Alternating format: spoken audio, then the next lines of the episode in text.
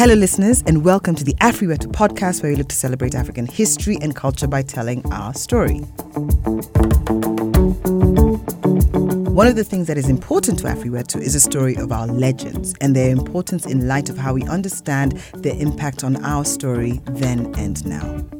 So today we have a Legends show, which also means, yay, it is a guest narrator show in my Afriwetu. I am so excited to have with me in studio my friend Njora. so, Njora is an amazing creative, and really, when I read this story, only he would be able to do it justice because the talent is much.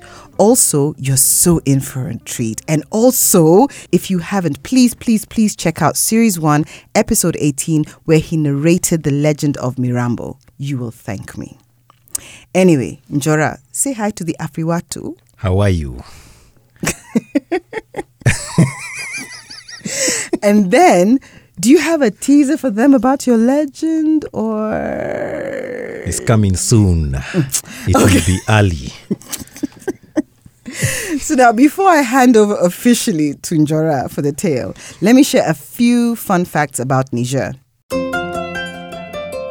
Now the reason why I'm picking Niger is because the Songhai people have a huge presence in the Western Sahel in Niger, Mali, and Benin as the main modern nations. Now, we had facts about Mali in the legend episode about Sundiata Keita, Series 2, Episode 13. So we'll look at Niger this time round because Benin is going to come up in Series 3. See how I think about you people? Anyway, a few fun facts. So, Niger is a landlocked country in West Africa and is also named after the Niger River, which is also called Isaber. It is bordered by Libya to the northeast, Chad to the east, Nigeria to the south, Benin and Burkina Faso to the southwest, Mali to the west, and Algeria to the northwest. It is home to the Hausa, the Zarma Songhai, the Kanuri, including the Beriberi and the Manga, the Tuareg, the Fulani, the Toubou, and the Diffa Arabs. Really random fun fact is there was a dinosaur that was discovered in Niger, believed to have been there around 115 to 105 million years ago. It was then named the, guess what, Nigersaurus. I'm not joking.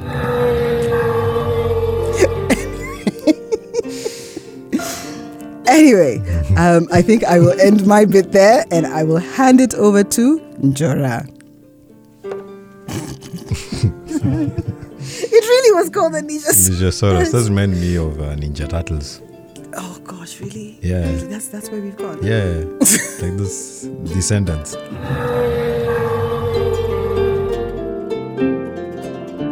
Aha! Sunni Ali Ber reigned AD 1464 to AD 1492.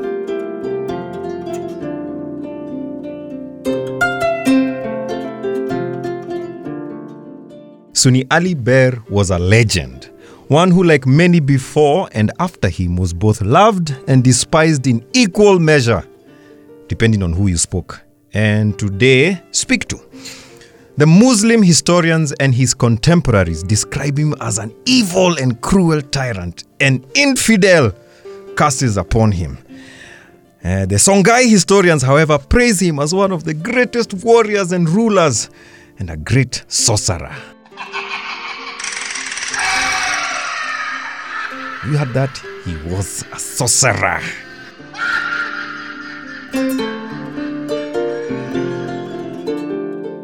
Let's go back to the beginning. Hmm? Let's go way back.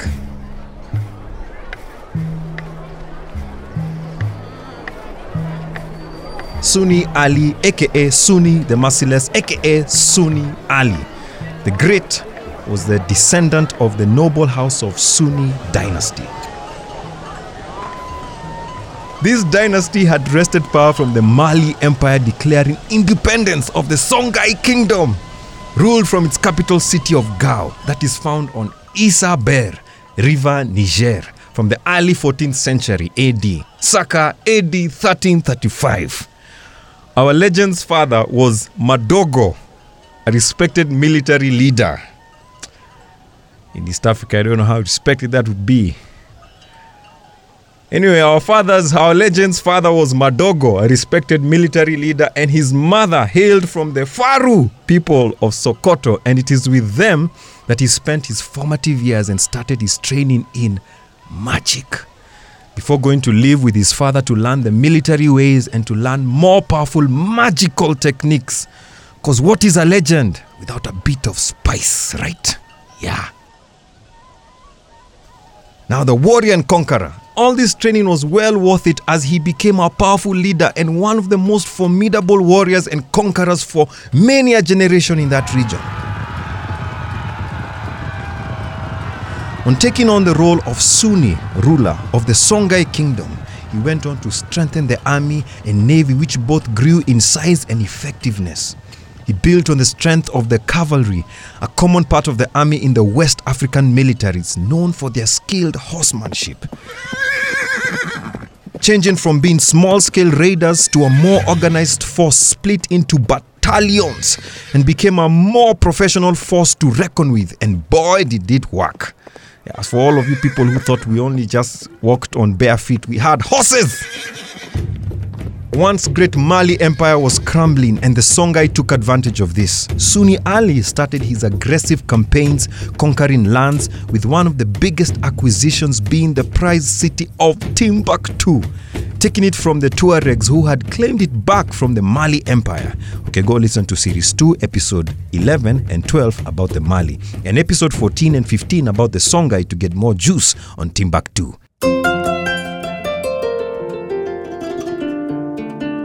And we are back.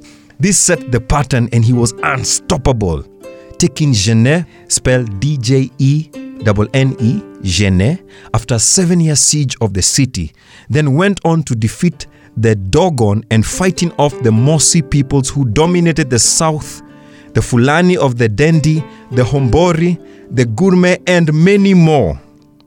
A seven year siege of the city.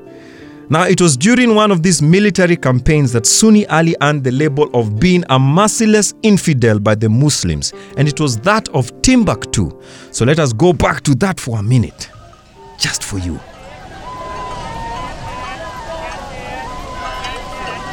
He annexed Timbuktu in 1468 after Islamic leaders of the town requested his assistance in overthrowing the marauding Tuaregs who had taken the city following the decline of Mali.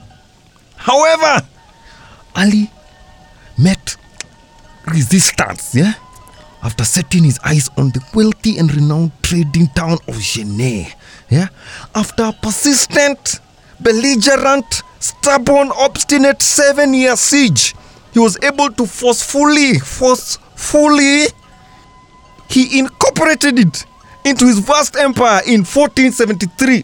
Guys, eh? But only after having, eh, listen to this, starved its citizens into surrender.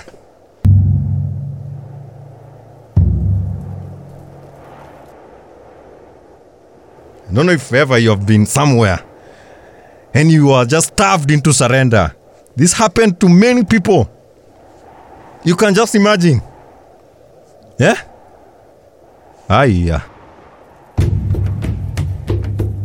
The invasion of Sunni Ali and his forces caused harm to the city, of course, eh, of Timbuktu, and he was described as an intolerant tyrant in many African accounts.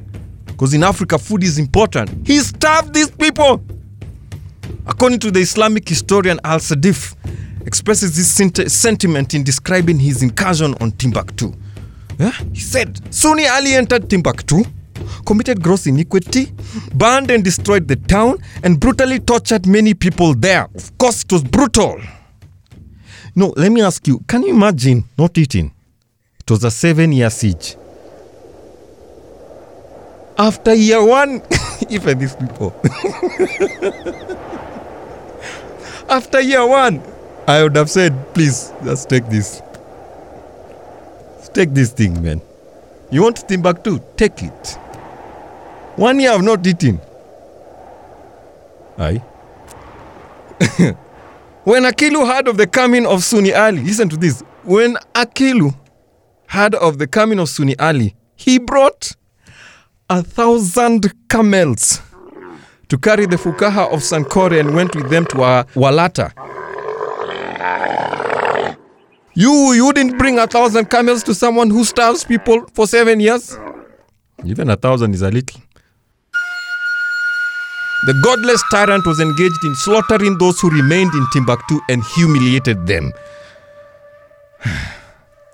so, in the sacking of the city, Muslims were slaughtered, and those who weren't killed suffered from harsh treatment, and some were forced to leave their homes as refugees to escape the persecution. After this, he never lived it down, and in fact seemed to revel, if not care about this characterization. Either way, Sunni Ali went on to conquer all the lands and people we heard of before. By the time he was done, most of the Sahel was under Songhai rule, with Sunni Ali at the helm. And this was not a simple thing because we are talking about serious civilizations with sophisticated armies and forces here.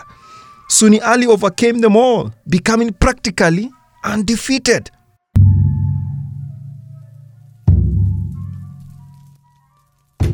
His rule under Sunni Ali, the empire not only expanded militarily but also economically grew to be a real dominant polity.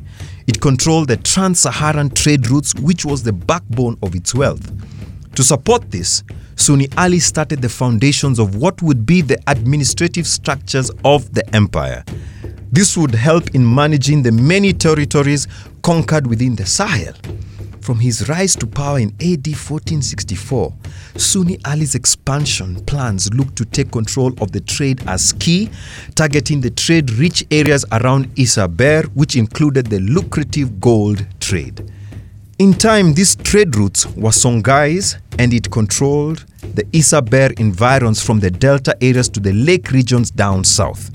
Her navies patrolled to protect the trade routes and the armies deployed to manage the tributary states.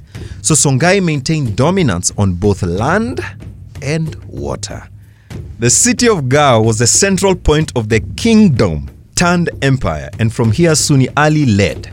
Songhai was then split into different territories under the rule of a military overseer, usually a senior military official whose loyalty was to Sunni Ali. When it came to social and religious observance, both the local and Islamic were practiced without favoring either one. The rural areas were more inclined to their own practices, with the urban areas leaning more to Islam. Sunni Ali welcomed a mix of this, he himself being said to still have close links to his maternal traditional practices from Sokoto. Outside of the military prowess, Sunni Ali was also seen as a man of the people who connected with the citizens, understanding their needs. Yeah? Quite a contrast to what you know we heard earlier about his persecution of Muslims, yeah? which was very true, but he was also loved by his people. Seen to not pander to the ruling elite gave him the extra edge. Man of the people. Yeah. Then Sunni Ali's rule was also made more interesting by the claims of his being a powerful sorcerer. And he really, really played this up and used this to strike fear into not only possible dissident subjects, but more so to his enemies. Which segues well to the next topic, which is his death. Sunni Ali, it is said, died as he lived as a military man out on one of the many campaigns. There are a few versions of how it happened from dying in actual battle to being killed during a campaign, but either through poisoning or drowning on his way back from a military expedition, more likely killed during battle. However, that is not the interesting thing. It was rumored that his death was due to a curse placed on him due to his cruel treatment of Muslims during not just the raid of Timbuktu, but after as well. So it seems the powerful sorcerer was indeed human after all. His legacy. In the centuries which followed his death, uh, Muslim historians recorded Sunni Ali as the celebrated infidel or the great oppressor. Songhai oral tradition records that he was a righteous ruler of a mighty empire that encompassed more than 2,000 miles. That is 3,200 kilometers along the Niger River. Sunni Ali will forever be remembered as the man who expanded the original kingdom of the Songhai to one of the biggest and mightiest empires in the world. He truly was the great.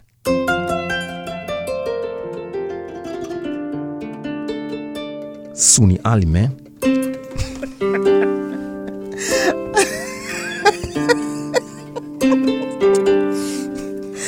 Ah, thank you, Njora, for that very spirited episode on Sunni Ali. ah, gosh. So, um, thank you. Uh, see, I told you, Afriwetu, he was going to deliver in his own own special way. ah, so what I want to do is I want to just take us a little bit back and tell me what is your best bit about that story. The guy was a magician.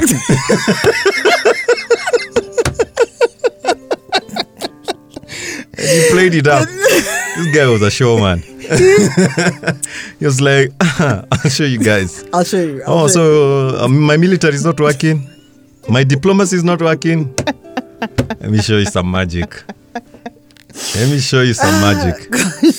Yeah. Ah, So just to to for the people because you know you talked about the size of the the Songhai Yeah. Empire. I just wanted to to tell people that it covers eight nations, and I listed them here because I would, most likely forget. Mm. Eight present day West African countries: mm-hmm. Mali, Chad, Niger, Guinea, Burkina Faso, Nigeria, Senegal, and Gambia. What? Like that's like yes. That's what he- That's that's what yes. That is that is Su- Sunni Ali, his Songhai empire. This is what it spanned out to be. My goodness. Yeah. So and it lasted for like three hundred years. 300 years. 300. 300. Like he really, to be fair, his his magic worked. Yeah, he- he his magic worked his magic worked. completely. Ah. From his uh, father, Madogo. So for those who don't know, Madogo in in Swahili, Ndogo is small. Yeah. So Madogo is like smalls. Smalls, I don't know. yeah. and not smalls underwear, Yeah. just smalls. Yeah, yeah, yeah. So that's that's that's that's that. It's just an East African. Just an East African Yeah, thing. um, so before we we sort of like close out, Mm. I want you to tell the people a little bit more about you and how people can follow you, support you, such Mm. things, such things. So I'm also a magician on stage in front of the camera. yes, uh, you can follow me at Elsaphan underscore Njora. Do you want to spell that for the people? Yes. Yes. Uh, at, you just go to, okay. Yeah, so Elsaphan, E L S A P H A N underscore N J O R A on Instagram and Twitter. Follow me. Um, let's let's talk. There's a lot of madness there So much madness. so much and madness. so much more to come. Uh, yes, yes, yes. I'm, I'm actually as educated as you listeners. Yeah, so this is this is so. And thank you for making us uh, uh, uh, ten percent top ten percent of you know like podcasts around the world. There's G two million podcasts and we are top ten. I know, right? Yeah, you guys have done it. Yes, So thank, thank you, you thank very you, much. thank you, thank Yeah, you, yeah. thank you. Because we, yeah, we were looking at the stats. In all honesty, I was very, I was, I was surprised. Yeah. I was like, and yeah, we we have fantastic listeners. Yeah, yeah, I think they're the best. the Yeah, world. and also and also the content is is amazing. Yeah, yeah, yeah, it's amazing. all those sleepless nights. Yeah. At least, thank you guys for taking us to the we don't do the sleep. You do the sleepless nights. we'll just I'll come and read and and listen. You do that. That's your calling. I'll sleep. But yeah, no, that was that was that was really dope, and thank you for mentioning it. I was, I, yeah, thank you. It's it's wonderful. Thank you, Afriwetu. Um, now, you know you're welcome back at any time. Yes.